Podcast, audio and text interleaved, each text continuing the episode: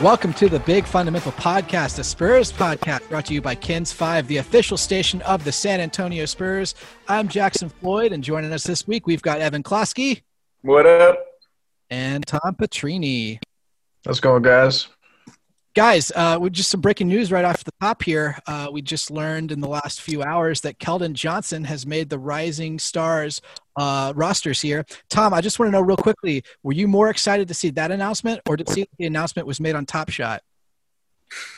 Uh, well, it, it was interesting that it, they put it out on Top Shot, but I mean, well earned for Keldon Johnson, right? Um, I think it's pretty incredible that as the 29th pick uh, in that draft class, a loaded draft class with you know the Zions and Ja's and Tyler Herros and R.J. Barrett's and those kind of guys. Brandon Clarke, uh, you know, he is one of those top five or six players from that draft class, um, and obviously a steal for the Spurs. A hugely impactful player, not just with you know 14 and seven per game, but the energy he plays with that energizes his teammates. Um, really, really happy for him. But yeah, also happy for anybody who uh, bought the Keldon Johnson dunk over Kawhi Leonard and then uh, saw the value immediately uh, go up on the on the lowest ask to about a hundred bucks once the rosters were announced. So. Uh, shout out to Keldon Johnson and anybody who uh, believed enough to to put some money on him there. Yeah, and I mean it's it's awesome. It's great that you know Keldon Johnson and the San Antonio Spurs get national recognition. I didn't think it could happen. I honestly I didn't know that it was actually there was an ability to recognize a San Antonio Spur not named Tim Duncan. So um, you know, great great for the brand. Uh, and, and you know, because they have the rosters USA versus World, that of course limits the ability of Devin Vassell to sneak in there. Uh, it's hard to argue with the, the, list of names that they, you know, that the 12 man roster uh, was, but nonetheless, I would imagine that Devin Vassell is on that short list of what a replacement would look like. So that's saying anything. Yeah, I mean the San Antonio Spurs play in the Lone Star State, and uh, it, for a while there felt like we were going to have zero stars represented uh, at All Star Weekend. Um, again, now no, no Demar Derozan in that game, uh, which uh, and, and, game in italics because there is no game. There, there's no game. It's it's it's it's, it's a participation trophy. And hey, congrats! I, I want to uh, see the games. see you later. I would have liked to see the games. It's it's a stacked roster, as you're saying, Evan. I mean, it's a good company for uh, Keldon to be in there. Uh, projecting forward, uh, any any other Spurs besides Vassell who who might make the roster next year? I mean, Luka can make the world roster. It's not like the world has you know uh, th- that's a tougher tougher roster to kind of build out. Uh, but you know, Vassell, Luka. I mean, I mean that's pretty much it. You know, and I think Vassell has a pretty darn good shot next year because a lot of sophomores are on on the Team USA list, so they'll graduate, and Vassell again will get bumped up, uh, assuming that he plays um, a similar role next year, which we all expect. Yeah. Yeah, I'm I'm really excited to continue to watch Lucas Samanic develop. I, I, I think that's kind of what you were getting at, Jackson, uh, and I, I am absolutely ready for uh, the the Lucas semantics segment of the show uh, that I, I thought we weren't going to have to do for a, a while. Uh, Save the punditry. But I, am the pun guy on the team. You can't come in here with semantics like that. How dare you? I well, I just did. I just did deal with it, uh, and and we're gonna we're gonna talk about it now. We got to talk about Luka because uh, you know one of the things that we've said many times on this show, right, is we're evaluating him for down the line. Like, what's he going to look like in a year? Yeah, that's why the Spurs drafted him. Yeah, um, we've had a good so, chance to look at Luka uh, as we've missed five players due to health and safety protocols. Uh, got Keldon Johnson back last night versus the Knicks. Uh, that was kind of a welcome sight to see. Uh, I, I, think the Spurs came out a little uh, little they seem tired, uh, sluggish from what was a uh, a surprising overtime game against the Nets, a hard fought game there. Um, I, I, think uh, they, they, turned it on in the second half, but but Keldon was the engine in that first half who kind of helped them. He brought the energy. He always brings the energy, but it was definitely present there in the, the first half. There, Evan, what did you see from Keldon coming back? It didn't look like he was he was rusty at all. No, you you know we knew that Keldon uh, even before the game. Popovich said like Keldon's not even really back, right?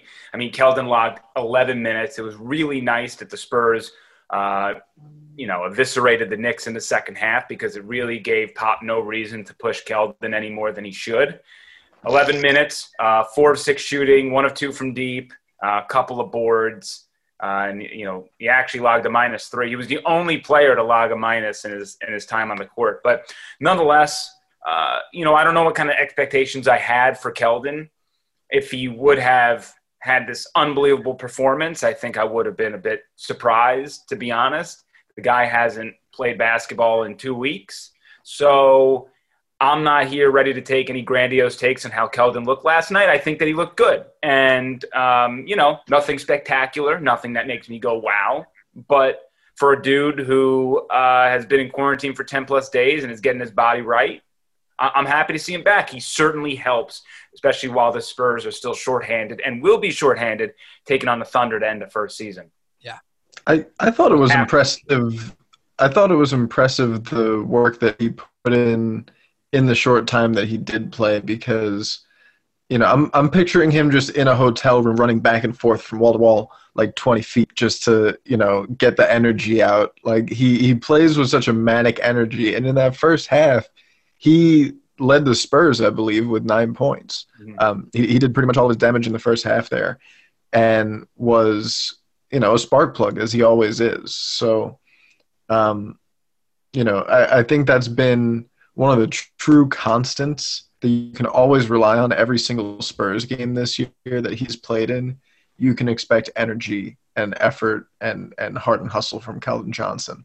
Uh, and, and most nights productivity too. Yeah, and and maybe for me, I guess you know I, I take it a little bit for granted because th- those are things that I expect from Keldon, right? It's not a surprise anymore. It's not something where I'm like, whoa, like look at him. You know, like if Keldon didn't like wasn't a spark plug, I would be questioning more things than when he is. You know, that's just sort of the guy that that we know Keldon Johnson is, and that's the player that we expect night in and night out. And he's that young, effervescent player that really gets every fan jacked up. And I've said it before, and I'll say it again. You know, I think that if there's anybody who's going to be uh, who's going to win the hearts of the fans in San Antonio, it's Keldon Johnson. He's going to be right there below below Manu Ginobili uh, I think when when his his career is said and done, if he continues to do what he's doing.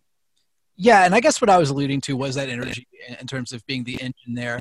Uh, I mean, we, we it sucks that he is on the, the minus there and the, the box score, but it's because he, he missed out on that uh that second half swing there. Yeah. Uh, I think Tom, you're correct. We don't we don't really know what quarantine the effects quarantine has on their bodies, double digit days, being stuck in a room and things like that. And that's why you see the Spurs easing players back in like Keldon. Uh, it sounds like, I mean, guys like Rudy Gay are still in quarantine. If you uh, follow their social media, uh, Rudy posted a picture to Instagram uh, of himself, uh, uh, not of himself, sorry, of, of a skeleton, of a skeleton sitting on the bed looking out the window in a small room. I, what I hope it's not a picture of himself.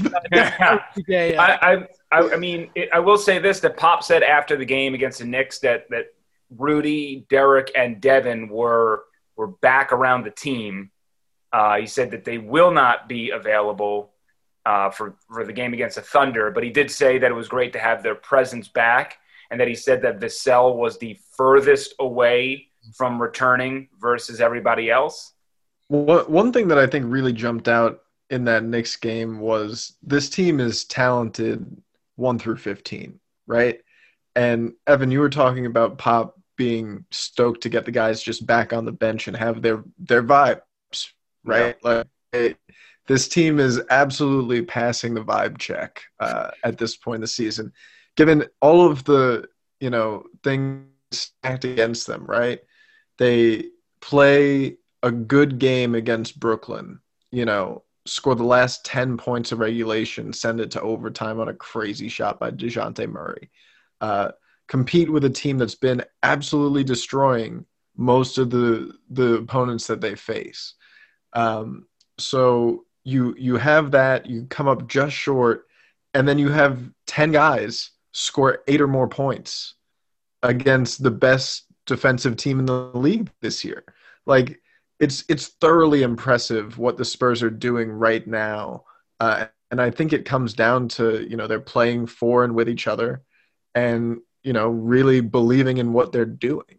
Yeah. So we saw yeah. Trey Lyles lead the team in scoring with 18 points. He's the seventh guy, I think, to lead the Spurs in scoring this season, which is uh, uh, leads the league uh, in a number of guys who you know scoring leaders the team has had this season. Uh, Luka Samanic, career night for him. I don't know if this is where you guys want to start the Luka conversation.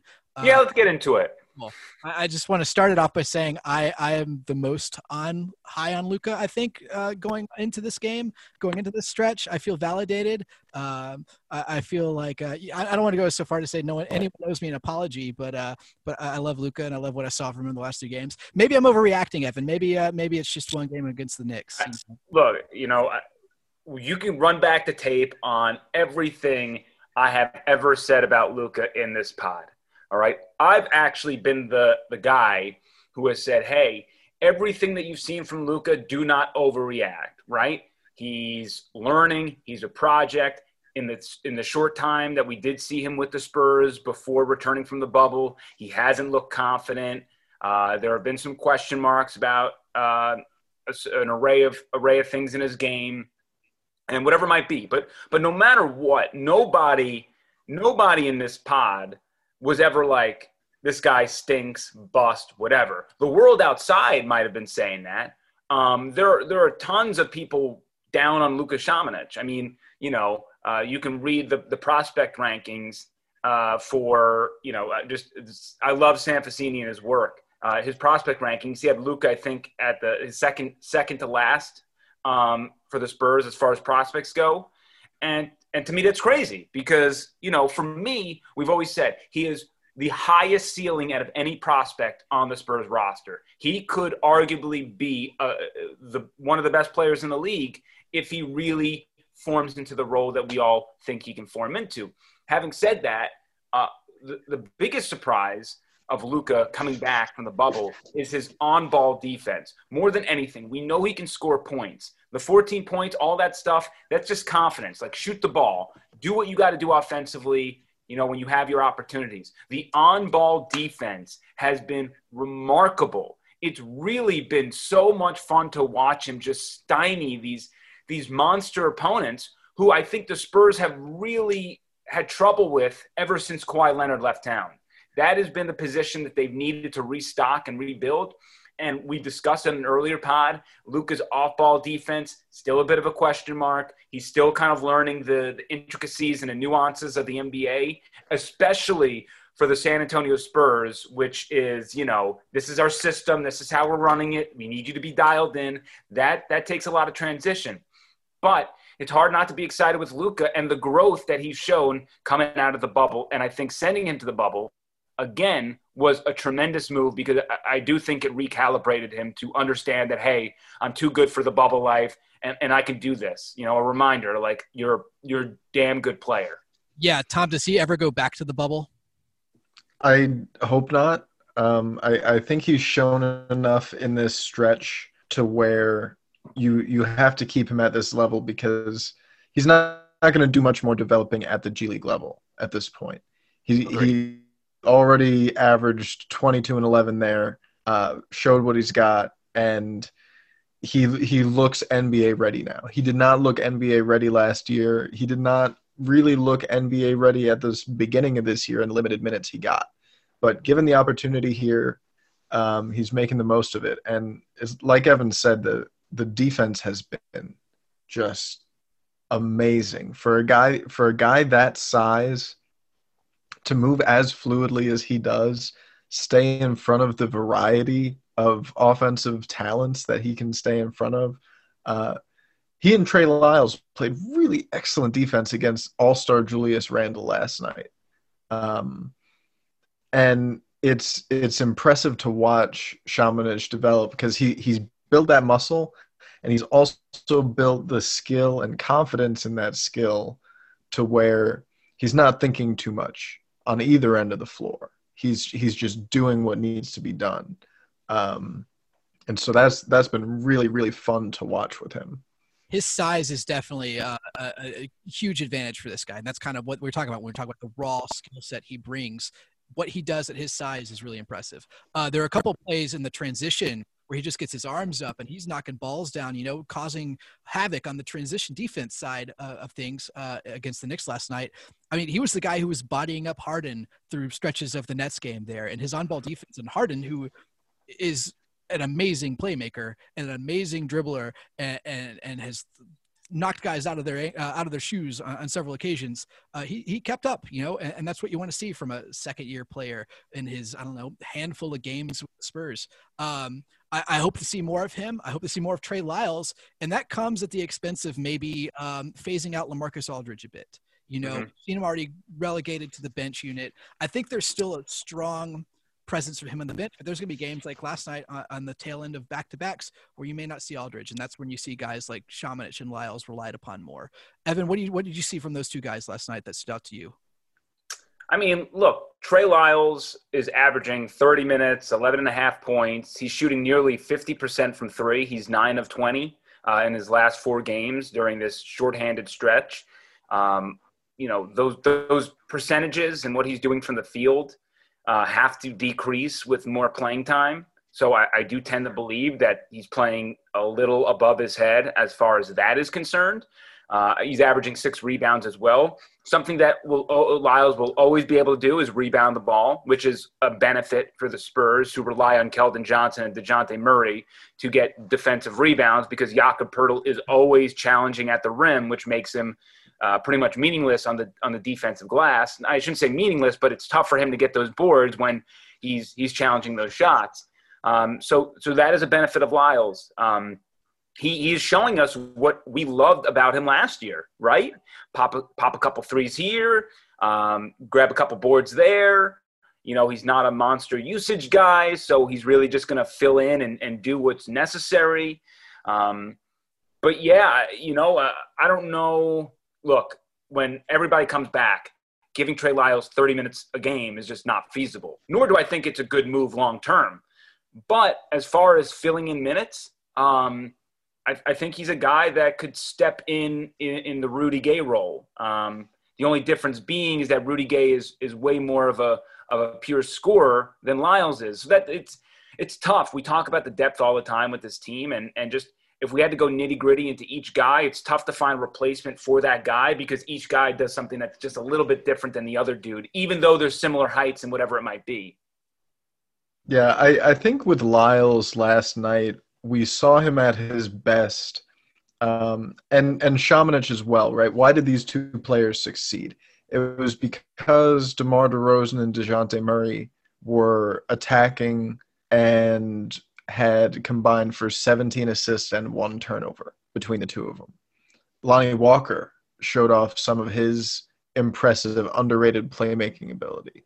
Um, and Trey and Luka are two players who, when they attack off the catch, they have the confidence to let that three fly. They each hit a, I think Lyles hit four or six from deep. He did. And Samanic hit a couple.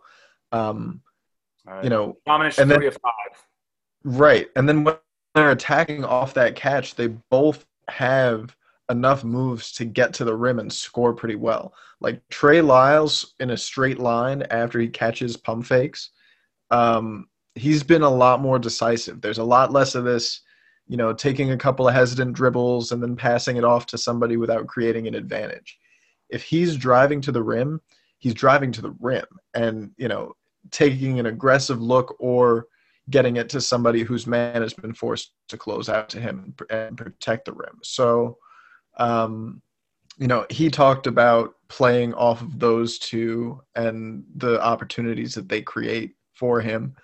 Um, but yeah, like like Evan said, it's uh, this is this is what we love to see about Lyles. This is the role that he was growing into, right? And know, if you asked Spurs fans a couple of weeks ago what they need, I'm sure many would have told you a versatile big man who can switch defensively, stay in front of different guys, um, and and stretch the floor. and the Spurs have a couple of pretty good young ones in Trey Lyles and Luka Samanic. Like Trey Lyles was a high draft pick. Uh, he he's a productive NBA player. Luka Samanic, he he hasn't shown that he can do that consistently yet. But if you bet that he would never do that, I would imagine that you're feeling pretty insecure in that bet now. Uh, you know, it's it's not it's not like he's gonna be a, a starter anytime soon, but he is uh, definitely showing that he has potential and has grown. Like, I, I think the thing that is, has really blown me away with the defense is last year he was uh, not quick enough to stay in front of smaller players and not strong enough to stay in front of bigger players. This year he's a little bit of both. Um, and and that has been like a, a crazy revelation. Um, and Lyles too has improved defensively. I, I think a great deal. Mm-hmm. So uh, I I think as if they're both hitting shots and playing the way they're playing right now, they both got a uh, a spot in the rotation. But yeah, it becomes a question of who gets who gets bounced out of it then. So, and I, and I will say this with Lyles, um, one thing I do want to see, which has been better these games, but I, I tend to believe that he gets a little burned sometimes from the three point line. But that's, you know, that's another thing. It's maybe a little nitpicky, but that is something that I, I keep my eye on. Um, you know, if you go back to the Oklahoma City game, like they just, I mean, they didn't make they didn't make any of them, but they was like boom, attack Lyles, drive three point, like back up three pointer. So it was just that's just something I keep my eye on. He's better. He's better against the Zions and you yeah. know uh, Julius Randles of the world who would prefer to drive in, bully, use their big body. Yep. He's he's been pretty rock solid on the interior. I, I agree that there's some uh, weakness on the perimeter there, but uh, I think he covers drives out of those pretty well. Mm-hmm. Um, so you know, de- definitely an area for improvement for him. But I think overall defensively, especially this year, he's he's yeah. shown improvement to me at least. So we we've known that Samanic is clearly a, a, a key a key player in the Spurs long term role uh, plans. You know, he, he's he's it's him, it's Vassell, it's Johnson, it's Murray. These are the the core and Walker, the core five young guys they're building around. H- has Lyles entered that conversation now as one of the guys you keep around for this long term run, or or is he still kind of on a tier below that? Yeah, if you can make it work, I'm I'm all for it. There's just a lot of a lot of question marks. Um, yeah, we got to revisit this in the off season because it just all depends on who you're bringing in, what the cap is going to look like, right? So, I mean, Lyles probably is going to demand around five, six, seven million again. Uh, you know, five. He's got five and a half this year. I'd imagine that at least with this play and what I think his potential could be, a team would pay him five and a half again at least. So, yeah, I mean, I, I would love that. But then on the flip side, I don't know if Trey Lyles would love to come back if he's going to be a reserve guy. So he might, you know, want to go to another team where he's going to have an opportunity to play and, you know, prove that this wasn't this wasn't a fluke. So um, certainly somebody I'm very interested in the Spurs bringing back, but a lot of ancillary questions around that to really dictate. Okay, let's 1000% do this or that. I was I was really high on Lyles coming into the season. Um, you know, I, I thought he was on a really awesome trajectory growing with this team uh, before he missed the bubble uh, with an appendix surgery. Um, you know, like just a, a, freak thing. I'm sure he would have fit in great with the bubble Spurs. Um, and coming into this season, he couldn't really get in a flow, and he was behind a lot of other guys on the depth chart.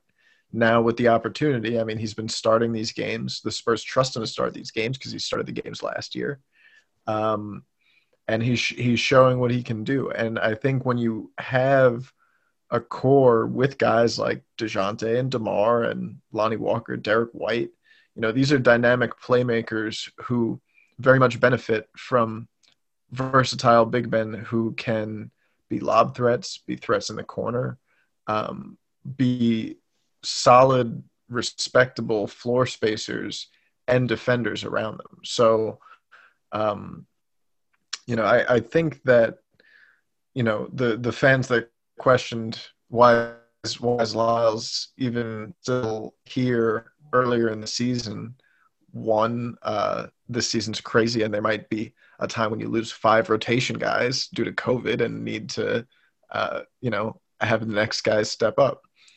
Um, he's done great in that regard. Keita Bates Diop was great last night. I yeah. love the way he plays. Um, the the Spurs are legitimately like 15 deep right now, and it's that's that's awesome. I like I think they might be the best 15 deep team in the league, but everybody knows you get to the playoffs, it's about nine or eight or seven guys. So you know the question becomes how do you get minutes for all of these guys, and is there a log jam somewhere that needs to be cleared?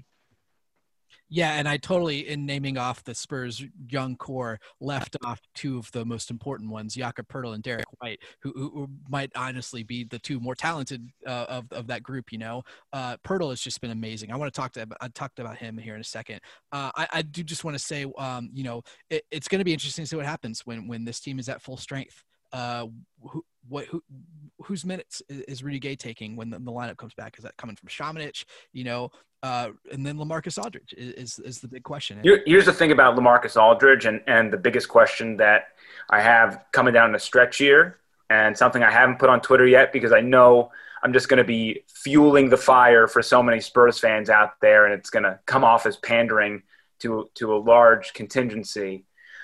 But Tom, and I'm going to ask you this question because I, I kind of know where I stand, but I want I want to know where you stand you know, are we at the point where the Spurs could potentially trade Lamarcus Aldridge for peanuts, um, just as a favor to him, saying, "Hey, we are moving in a different direction. You're probably going to play like 10 minutes with us, and if you want out, we'll get you out, and we won't even."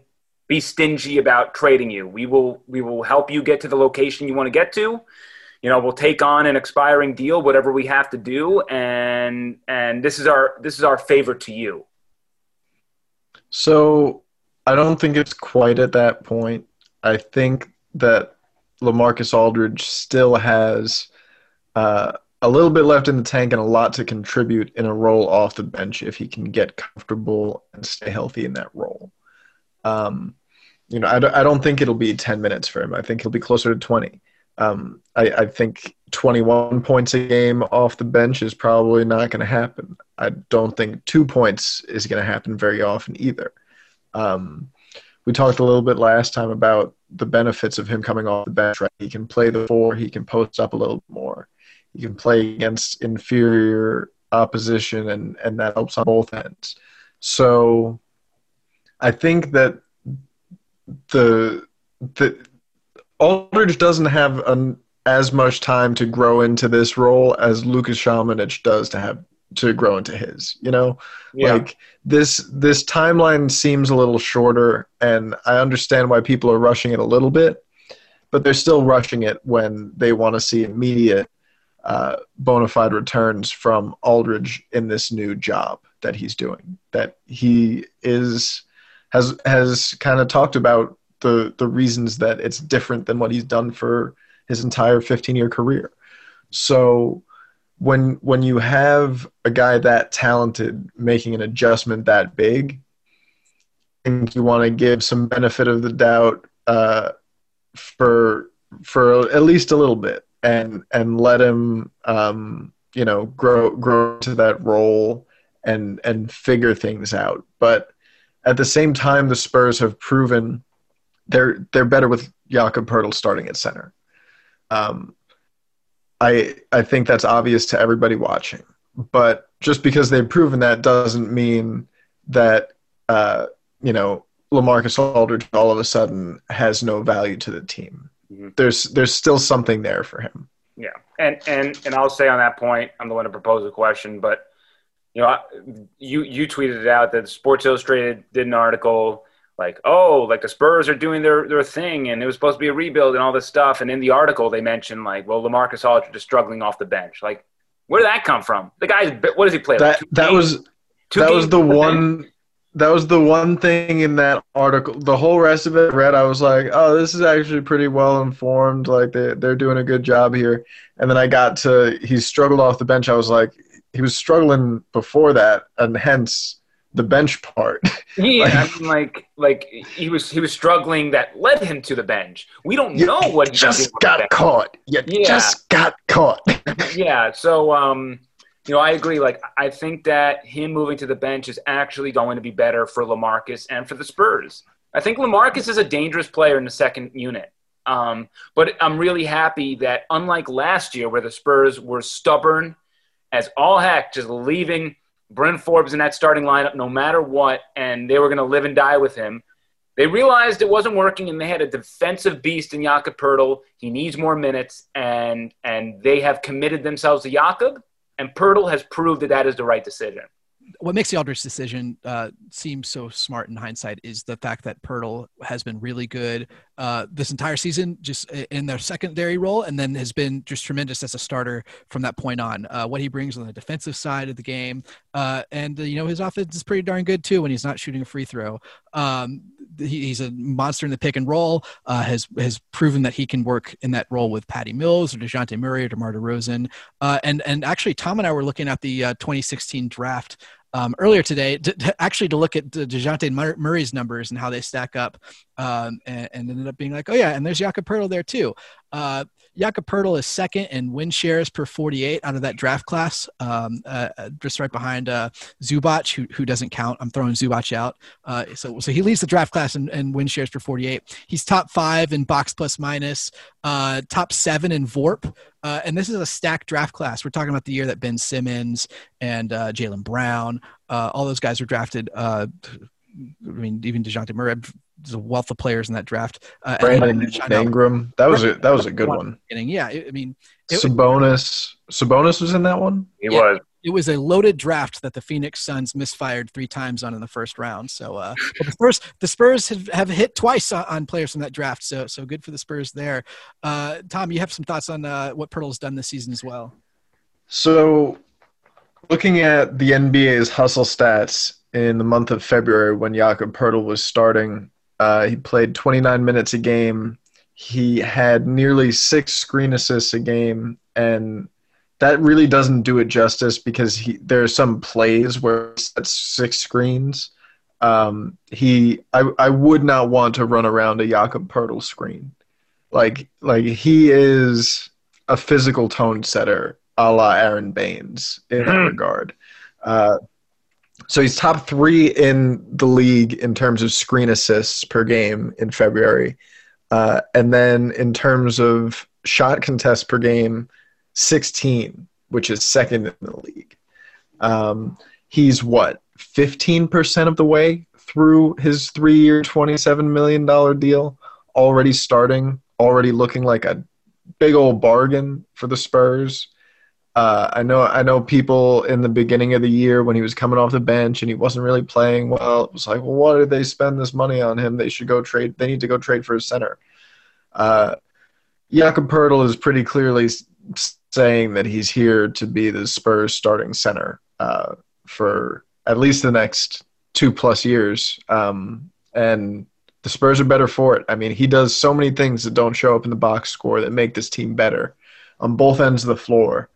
Um, and if you're if you're a fan of basketball, you got to be a fan of watching Jakob Poeltl play. It's very it's nuanced and it's you know it's it's not as sexy as a three point shot, but I mean there is something to be said for the the brute strength and pure physicality of his game. Yeah.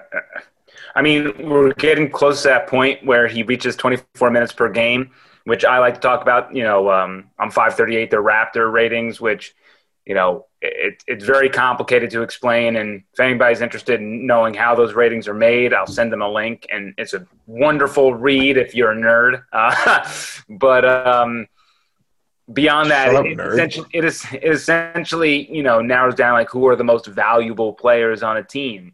You know, how many wins are they adding over their replacement?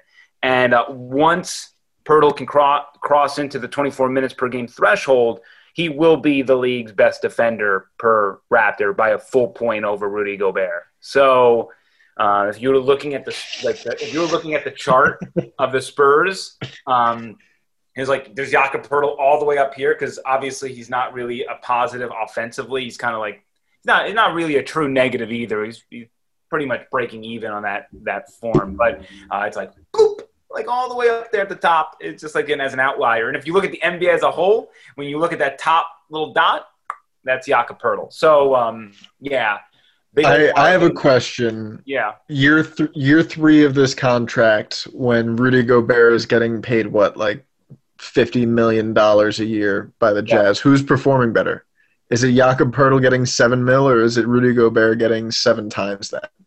Yeah, I mean, like, I, I think that you know what's the like like in in the NFL, right? Like it doesn't make much sense to pay big money to a running back, right? I think that's what is kind of like the whole thing with center. It's like Rudy Gobert got that fat contract, and people are like, "Why are you giving him a fat contract?" It's like, and you know, Gobert's taking offense to it. It's like, dude, it's not that you're not good. It's not that you aren't all star level. It's not that you don't have a huge impact on your team. It's just like I can get Jakob Poeltl as a rim protector way cheaper, and then use that money elsewhere. So uh, that's no disrespect to Rudy Gobert, but it's like, you know, Look, the look Spurs have a Rudy Gobert at home. Yeah, you know. I mean, it's like it's like why would you go to Central Market and buy the organic French grape juice when you can get the Hill Country Fair purple drink, right? It's, it's still pretty freaking delicious. So. it was the same purpose. Like, like that's, but that that was a, a great analogy that that Evan made. You you don't overpay for something that you can replace at a lower cost. Um, and you know that it it seems a, a little cold to break it down that way, but that's how it is, right? Yeah. Uh, the NBA, there's a premium on scoring, there's a premium on shooting and wing play. Um, Gobert is a dirty work guy.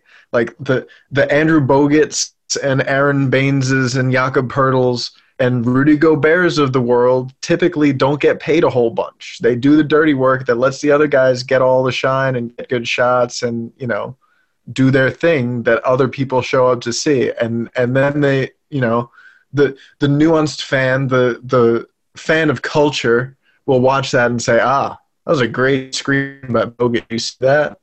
You know, like that that's what it is. And if you if you commit 5 years and like 200 plus million dollars to a guy whose whose job is that it causes some you know some cap considerations for you moving forward yeah. whereas i mean we're we're seeing Jakob Poeltl be the anchor of a, a, rapidly ascending Spurs defense here. Yeah, and, and I want to say that Jakob Poeltl isn't perfect either, right? You know, the big knock on Gobert, just like um, you know, first off, when the Jazz get to the playoffs, Gobert has shown warts in his game that he hasn't been um, a great player to lean on in the playoffs. We could totally get to that point with Poeltl, and Poeltl is having one of the worst seasons statistically from the free throw line. So what's going to happen is especially during playoff time, you're not going to be able to play Jakob Poeltl for a good four minute stretch from from minute six to minute two while that happens, or you're going to have to continuously try to mix and match and get him in, you know, into favorable spots. Um, becomes a bit of an issue. That is like Jakob Poeltl's free throw making abilities is a huge problem. But like, hey, if the Spurs can get to the playoffs, we'll worry about it then. And uh, it's a, you know at least whatever. But I just want to say that like you know, we're all on board of Jakob. He deserves all the praise. I will continue to give him that. Uh, but there are concerns, especially when it gets to playoffs and all that stuff, of what uh, potentially is leading down the road of, hey, can you really play this guy late into games when they're just going to hack a Poeltl? Yeah, I, am actually kind of surprised we haven't seen the hack a yak more uh, so far this season, especially since he is 30% from the line, which is what I think in the top five all time worst free throw shooting seasons, uh, which is not a place you want to be. Uh, but Evan, I think you're right. When it comes to playoff time, teams are going to roll that uh, that out. But regardless, he's earned a spot in the starting lineup. He is shining there, and all other aspects, I I would say. Um, and I think you know Spurs fans are happy to see him there. It's working out. Uh, Spurs fans also are pretty happy to see Samanic get a start uh, amid all the COVID protocols, uh, which made me kind of wonder, guys, uh, what's the the Spurs starting five that would break Spurs Twitter? You know, who are the five guys that that you know would just cause an epic meltdown? Uh, uh, oh, pure joy. This is easy. Uh, it's it's Murray, it's White, it's Keldon, it's Vassell, it's Samanic. I think that is the ultimate. Oh, sorry, no, I got to take one out because Poeltl's got to be in that. Um, I It's guess. tough. Okay, It's- I'm taking. Oh, sorry. Okay, I'm gonna take this. I'm gonna take. Wow, I'm gonna take Vassell out. Man, that's tough. That's really tough. Um, yeah, White, Murray, uh, Keldon, uh, Samanic, and Poeltl. I think that would be. Uh, if you want, I would just love to see. By the way, I don't know how many points they would score, but what what on earth would it look like to see Dejounte, Derrick, um, Vassell, Samanic, Yak? Like, I mean, It'd be fun. I'm here for what, kind, what like what kind of suffocating defense would we be watching with that? The the thing the thing that I love about the young core that the Spurs have built here is like you know you could put them all on a dartboard and throw it throw your eyes close your eyes and throw five darts and and hit like five guys and put together a lineup that would be fun to watch and and like versatile and play good team basketball. Like I, I think you would be hard pressed to find a bad lineup. Like even if you start throwing you know Drew Eubanks in there. Like Spurs Spurs Twitter loves Drew Eubanks. So um, this this young core that they've built, uh, in addition to being very good, is also just very likable. Um, so um, I, I think in terms of the the guys who are the most like hot button, it's Dejounte Murray, Lonnie Walker, uh, Luka Samanic, um, and and then after that there's a drop off, right? Like everybody else, I feel I feel like most Spurs fans are on the same page about like you know they really like the the prospects moving forward. Um, those three players, Dejounte has uh, silenced most of his critics this year. Uh, Lonnie and Luka are two of the higher ceiling players on this team um, and still have a ways to go to, to proving that consistently. Um, but, you know, I, I think the thing with evaluating both of those guys, evaluating any of these players, is uh, if you're giving up on a, a talented athlete that the Spurs are taking young and developing in their system, I don't know what to tell you. Like, that just seems like a bad bet to me. That's not something that I would do. I, I wouldn't I wouldn't see that from afar and think, you know, oh, they probably screwed that up. Like it's definitely wait and see. Uh, the the Spurs I think have earned the benefit of the doubt when it comes to that. So, um, you know, we're we're seeing a, enough with Luka right now. That's like okay, he can be special, and we're seeing uh, we're we're seeing flashes of that with Lonnie too wish he could be more consistent. But um, you know, I, I, think when he settles into a bench role eventually after the All Star break, probably um, we're we're going to see a more comfortable, more aggressive Lonnie Walker um, that you know continues to ascend. Yeah, yeah. I, I, I will say this: we're gonna have. I don't know if it's today, but one one of these days we're gonna have to have the Lonnie Walker discussion because. Um, I, I, do think that seeing him in the bench role is something I'm reserving my opinions on until I see that consistently. Uh, we we got a sniff of it, and then all hell broke loose with the COVID cases. So I really want to see how he transitions into that bench role. His on-off numbers are really bad. You know, there's no going around the fact that when he's on the court, the Spurs are negatives, and when he's off the court, they're positives there's a lot of mitigating factors also that explain some of that but um, yeah it's just you know ultimately i, I really um, you know lonnie lonnie's gotten cut since he's been with the spurs like really like shredded. I need him to bulk up his chest because there's just too much north and south against him that he just gets bully balled i mean like I think like honestly, like there's a lot of switch like there's a ton of things he does great defensively, but when it comes down to the fact of him one on one versus somebody who's a little bit bigger, he gets crunched right to the basket, easy layup. And and we've seen it time after time after time after time where it's becoming a weakness and it's becoming something that teams generally like to attack. So um, I'm not ready to make any grandiose takes. I'm just saying that, you know, Uh, at some point we're going to have to have that discussion.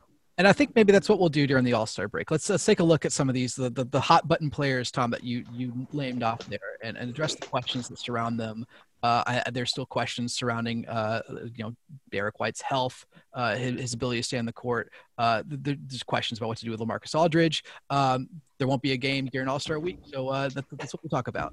Uh, but before we get to All Star Week, you know, there's one more game on the schedule, and I want to take a look at that game. but first, I just want to address a quick little housekeeping note here. get a little inside baseball on you guys. you know, the Big Fun Pod is, is kind of our passion projects at work. You know, uh, there's there's a lot that value to having this Spurs project, but I wouldn't say it's either of us, either any of ours full time job. You know, uh, Evan, you do a lot with high school football when the UTSA uh, high school football and basketball when the Roadrunners are playing, UTSA are playing.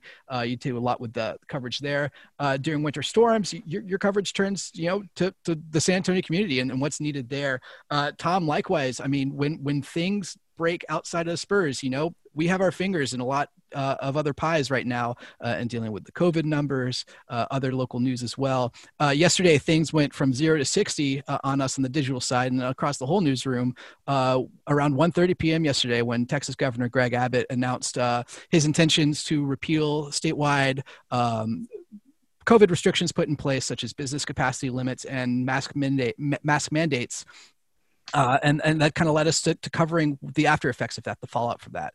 Uh, one of the things that was addressed is you know the Spurs are welcoming fans back to the arena March 12th uh, in the second half of the season, and their plan is during the 17 home games that we're going to have at the AT&T Center in that second half to have fans in the arena.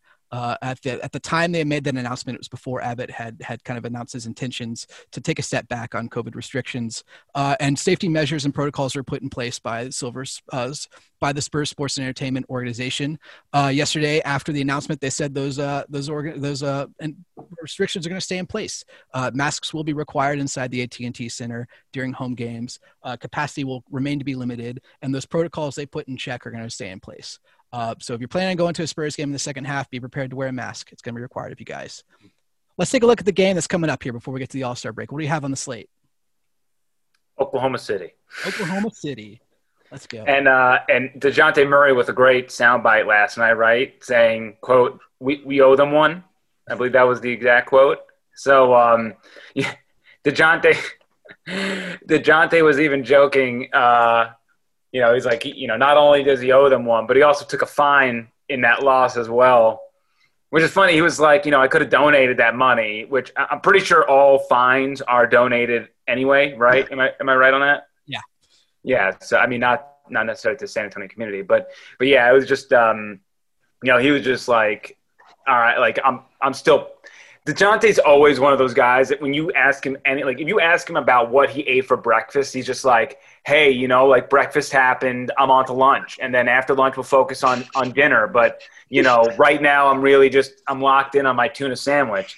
Um, so like we really can't get anything out of him as far as like previous results, but you know, at least him saying we owe them one is the small little glimpse into Dejounte still being pissed about that loss, which is something he really normally doesn't give us.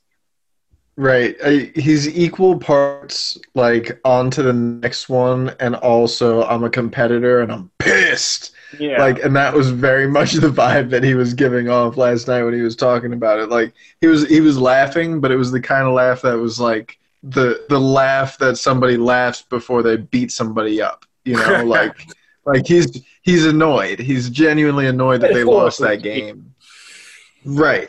Of course. Uh, like like it was it was a a laugh that definitely belied some genuine genuine upsetness behind it. That he was like, yeah, they got us, man. Ha ha ha.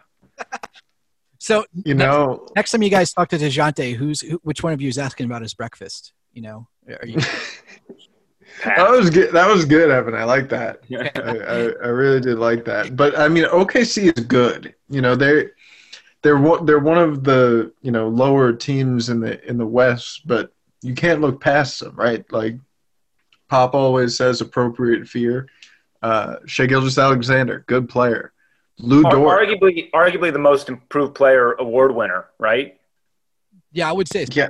And he's one of those guys who. I mean, but Dejounte's for sure a top five in that category. Like, I mean, you know, I don't know if Jaylen Brown is is considered on that list. Like, you know, Jaylen Brown would probably have to win it, but like Shai Gilgeous-Alexander is like improved in like every offensive statistical category by a large margin.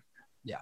And he's setting himself up as one of those guys who, for years down the road, is going to score 40 points against the Spurs every time. Or there's always that fear that he's going to do that. Kyrie, for the longest time, was a guy he comes in the building like, well, you know, he's going to explode. Here comes another Kyrie bomb. Uh, I think Shai is, is kind of in that same mindset that the mold you have to worry about the fact that he could take over this game.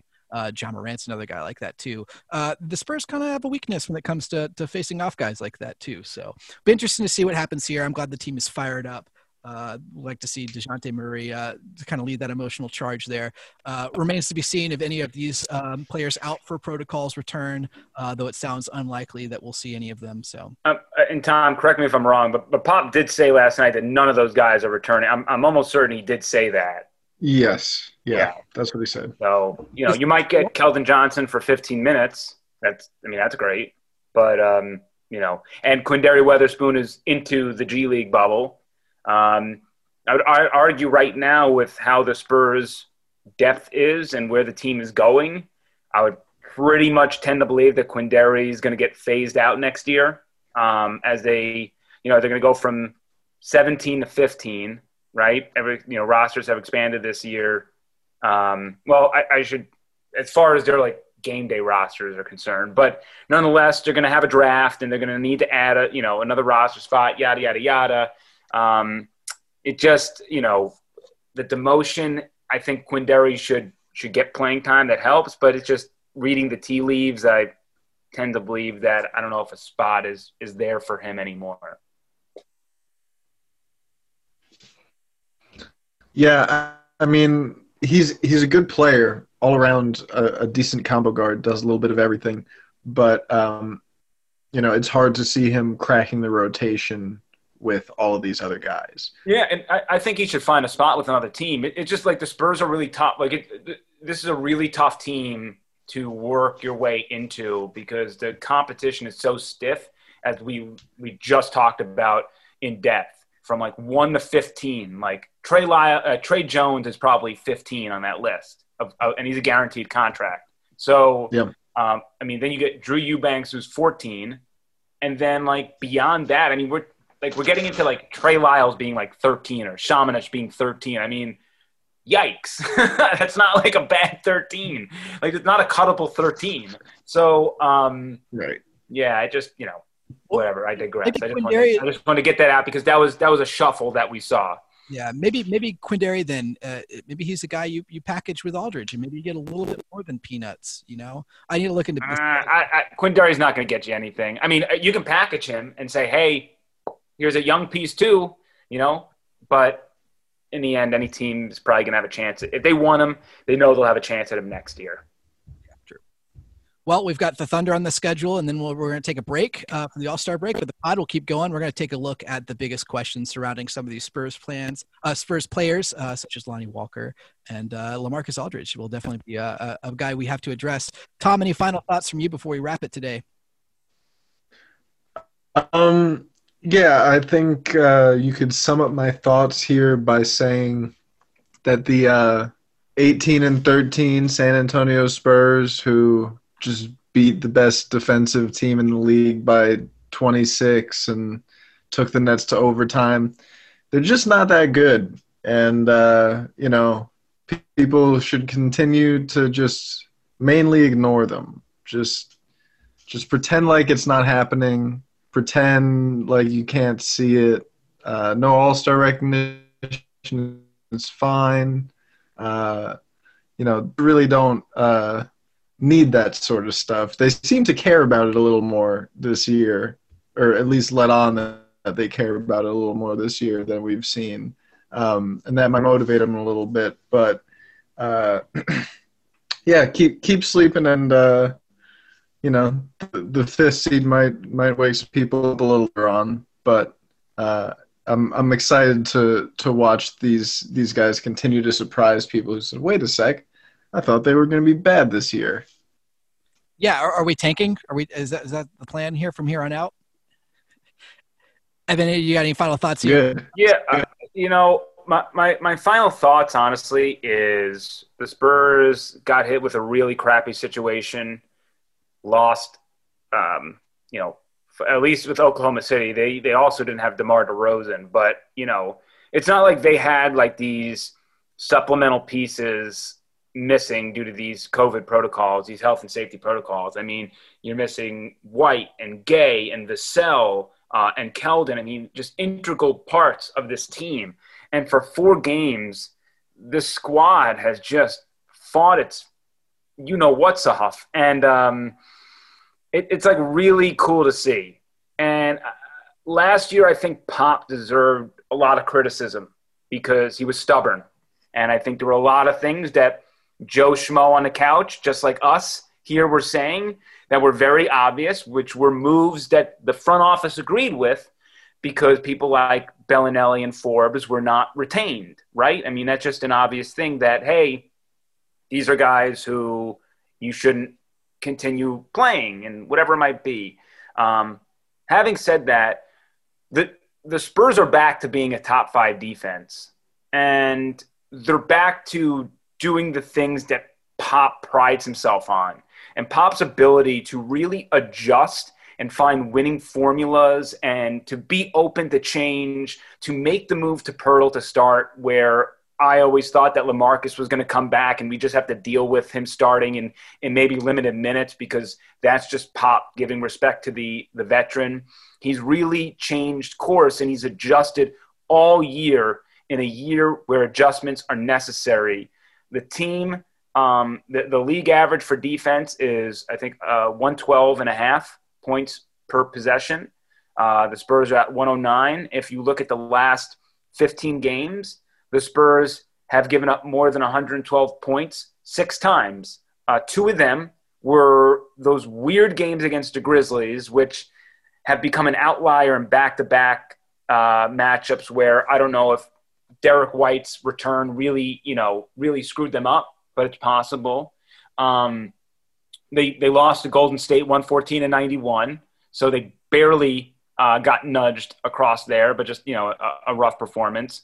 Um, they gave up 124 to the Nets, but they didn't give up 112 before regulation, and or they gave up 112 um, exactly, I should say, before regu- uh, before overtime, and they gave up 114 to New Orleans, uh, a team that just is so offensively gifted, and then they gave up 114 to Atlanta, which was a team that just used their entire bench unit to reach that mark. So everything is kind of you know outside of outside of Memphis and and you know just a couple of points here or there. Um, damn, like it's it's really impressive, and I don't, if you're a fan, you should just be proud. I don't know where the season's going. As I said, I think if they win a playoff round, you, you throw a parade sort of deal. But just the way that this team has fought for four games, completely shorthanded with lineups that should never really have been a thought in our minds before co- these health and protocols uh, existed. Uh, just a big tip at the cap, and um, and really interested to see how they end the first half of the season against OKC, a team where they should um, give them a little a little uh, redemption. That's Evan Klosky. You can catch him on KENS 5 behind the sports desk, uh, breaking down everything Spurs related and sports related as well. Uh, and if you're looking for uh, getting get into his DMs at Evan Klosky if you want to nerd out about Raptor and, and nerdy things like that. But if you want to do manly things like look at virtual sports cards on Top Shot, you get the Tom Petrini's wheelhouse here. Uh, that's whoa, whoa. I, I don't subscribe to gender roles, bro. Top Shot is a genderless experience for anybody who, who wants to invest in the future of collectibles and cryptocurrency. Cryptocurrency. At Real Tom Petrini is where you can find him on Twitter. I'm at Jackson Kens five, and of course you can follow the Big Fun Pod at Big Fun Pod. Uh, the Big, Fun, Big Fundamental Podcast is the official podcast of the Spurs from KENS five, the official station of the San Antonio Spurs. And we'll see you next time.